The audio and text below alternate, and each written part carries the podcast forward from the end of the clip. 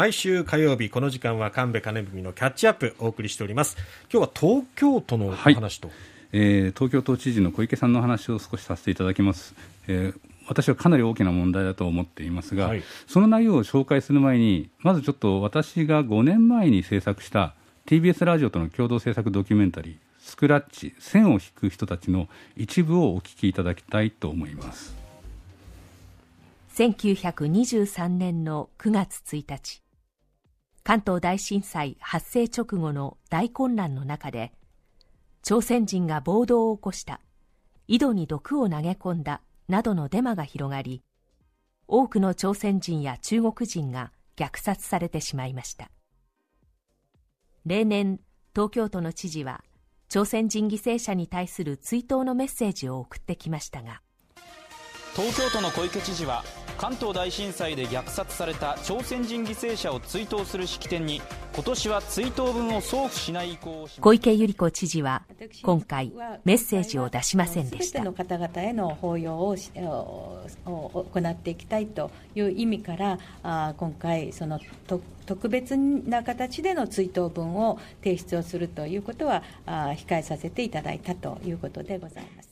小池知事は自然災害で亡くなった多くの方と朝鮮人の犠牲者をあえて区別することはないという立場を繰り返しました。あのえー、これが、えー、2017年に私が制作したドキュメンタリー番組の一節です、はい。えー、小池都知事のこの態度は非常に衝撃的だったんですね。というのはですねあの1973年にこの追悼式典は始まっています、はい、1923年に起きた大震災50周年の年ですね。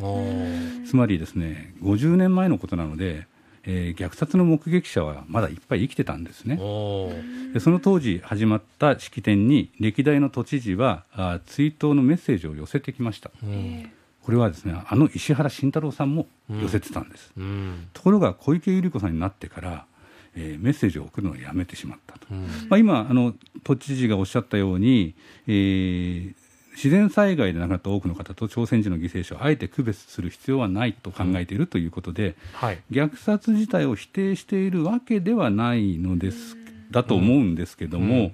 えー、一緒にしちゃってるということで、うん、このこ日本史に残る最悪の憎悪犯罪ですね、うん、えー、ヘイトクライム、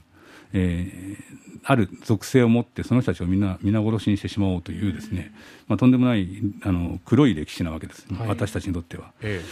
え、でそれの悪質性とか犯罪性がぼかされてしまってるんですね。で、えー、政治家がずっとこう長年出していたものをやめたわけですよね、うん、やめたっていうのはただなくなったということじゃなくて、うん、明確な政治的なメッセージだと考えるべきなんです。うんで、えー、こうしたことが大きな影響を及ぼしていると思われます。で、これ5年前の話だったんですけど、はい、で、今、東京で起きている問題。はい、東京都人権プラザで、えー、美術作家の飯山由紀さんが、精神障害がある妹との関わりから制作した映像などを紹介する企画展を開いてるんですね。はあ、で展示されているのは、まあ、社会や医療、家族から抑圧されてきた人の見ている世界や言葉を一緒に見てみようというような映像作品だったり、写真だったり、いろんなものがあります。ええー、期間は11月30日まで4か月間という長い間開かれているんですが、この企画展で、付帯事業として、まあ、本体とは別に、飯山さんが製造制作した映像作品、インメイツの上映とトークが予定されていたんです。うんこのインメイツは戦前の精神病院に入院していた朝鮮人患者らの診療記録からラッパーの詩やパフォーマンスを通して彼らの心の葛藤を示すという26分間の映像作品当時の東京がどのような場所であったのかを観客に想像してもらうために作中では関東大震災時の朝鮮人などの虐殺事件が扱われてたんですね。で中では東京大学の教授がインタビューに応じて朝鮮人などの虐殺事件はどういうものだったのかということを説明しています、うんはい、ところが虐殺を歴史的事実とすることへの懸念などを理由として東京都総務局人権部が上映を禁止したというんですね。で企画展自体は開催されているんですけどこの付帯事業の映像の上映とトークが禁止されてしまったとこれについて先週の金曜日飯山さんたちが厚生労働省で記者会見を開きました、うん、えー、その中で都の人権部がえー、主管している人権人権啓発センターに宛てて出したメールを司会者が紹介しているんです、うん、その声を聞いてください。メール文面を引用します。関東大震災での朝鮮人大虐殺についてインタビュー内で日本人が朝鮮人を殺したのは事実と言っています。これに対して都ではこの歴史認識について言及をしていません。とメールに書かれてありました。さらにこちらのメールでは関東大震災の朝鮮人追悼式典に都知事が今年も追悼文を送らなかったという内容を記した。朝日新聞の記事を参照した上でこのように続きます。都知事がこうした立場を取っているにもかかわらず朝鮮人虐を事実と発言する動画を使用することに懸念があります経緯の8月2日をご覧ください皇族状態の中、人権啓発センターと井山さん、話し合いの席が持たれました。人権部の職員を同席することはなく、人権啓発センター職員の口から、東京都の意向という形で上映はできないということが改めて伝えられました。この話し合いには私も参加しておりますが、ここで示された東京都の意向には、さまざまなルーツの人が生きている東京の実態が全く無視されているばかりか、深刻なヘイトクライムを助長しかねない態度が伺いました。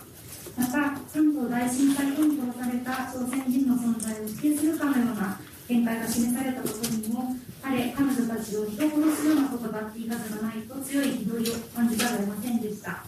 東京都人権部によるこのような差別に基づく検出は絶対に看過できません。まあ、このようにですね、え都知事がはっきりしていない、まあ、立場を取っているんだから、うん、えー、虐殺を事実とする発発言する動画を使用することに懸念があるというメールがですね、うん、出ていたんですね。うん、で、このインタビューはあ、映像内でのインタビューは、東京大学の先生が虐殺は事実だと言っているんですが、うん、その東京大学大学院の殿村勝教授もこの会見に同席しています。えー、朝鮮人が虐殺されたということは多くの人が目の当たりにしております。まあ、それを見たり聞いたりした人が、あのー、記録に留めております。まあ、生き残った人たち、まあ、朝鮮人、日本日本人もですね、あのー、にも、それは大変大きなショックを与えました。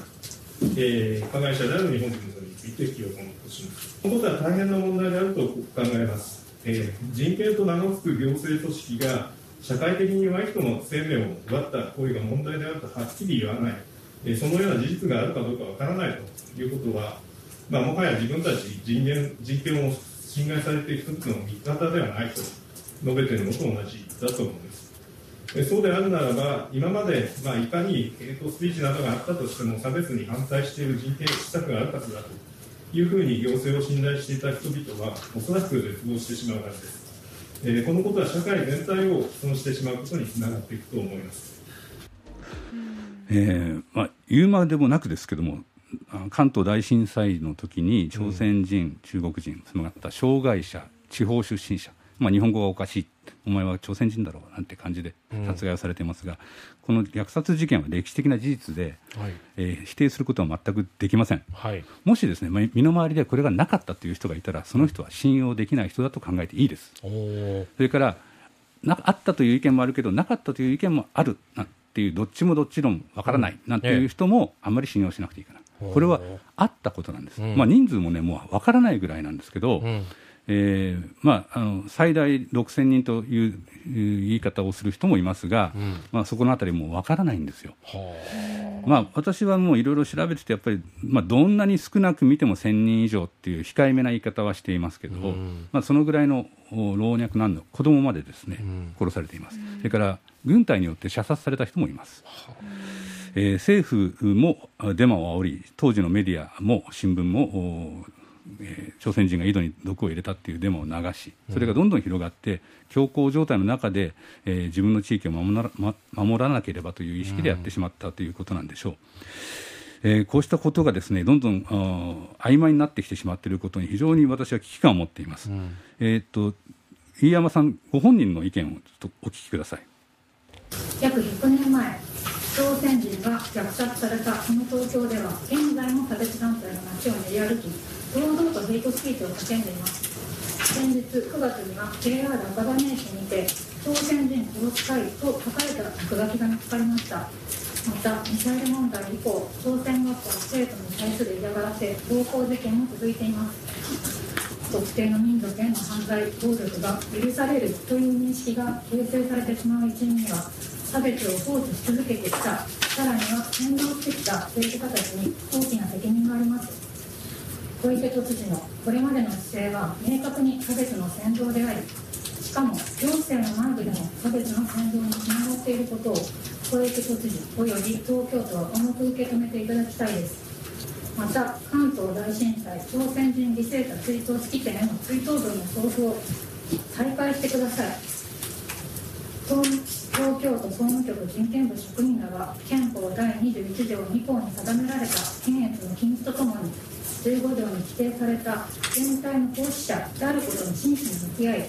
インデへの検閲という突然の忖度により行った歴史修正と在日コリアンの差別を認め差別を先導している行いを取材してください。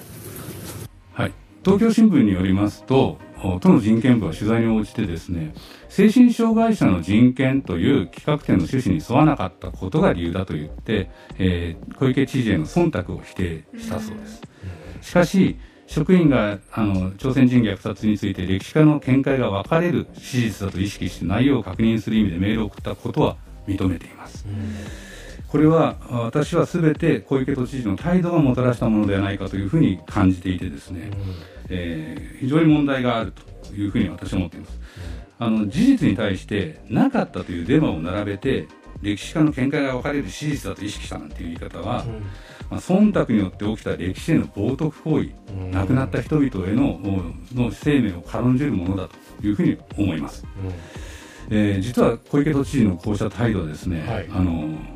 えー、いろんなヘイトスピーチにも影響していて、私があの東京で、えー、取材した時はあ追悼式典の会場でのすぐ横でですね、えー、虐殺否定派の人たち、まあ、デマを言ってる人たちが大きな音声で、はい、えー、それを妨害するようなことをしていました。例えばですね、えー、日本人が虐殺されたのが真相なんだと叫んでいたりですね、えー、それからテロもあったんだと、うん、そのテロが実行されたことに対する自警行為はあったけど虐殺はなかった。と叫んでいる声が式典の会場を汚している様子を私は取材をしてきました。うん、こうしたことをですね聞きながら私は本当に日本人の一人としてとても恥ずかしくなったんですね。うん。でこれを結果的にそういったヘイトを後押しした形になっている小池都知事の不見識の罪はとても大きいです、で来年があの大震災100年なんですよ、そうですね、1923年の大震災100年、はい、えー、その時は追悼式典がきちんと開かれるでしょう、うん、えー、全体の。その中で、えー、彼女がどんなふうに触れて、どんなふうに謝罪をするのか、えー、あの追悼文を出さないというこの6年間の行為によって、彼女の行動はおそらく国際問題になってくるだろうと思うんですよ。もう出しておけばよかったのに、えー、出さなかったことで今回どうするかということ。で言わなかったら大きな国際問題になります。まあ、あの今までの不見識を本当に改めてもらってあの無用で非道なトラブルを起こさないようにしてもらいたいと強く思っています。これはあの日本人にとってとても大事な問題だと思いましたので今日ご紹介しました。神戸カルビのキャッチアップでした。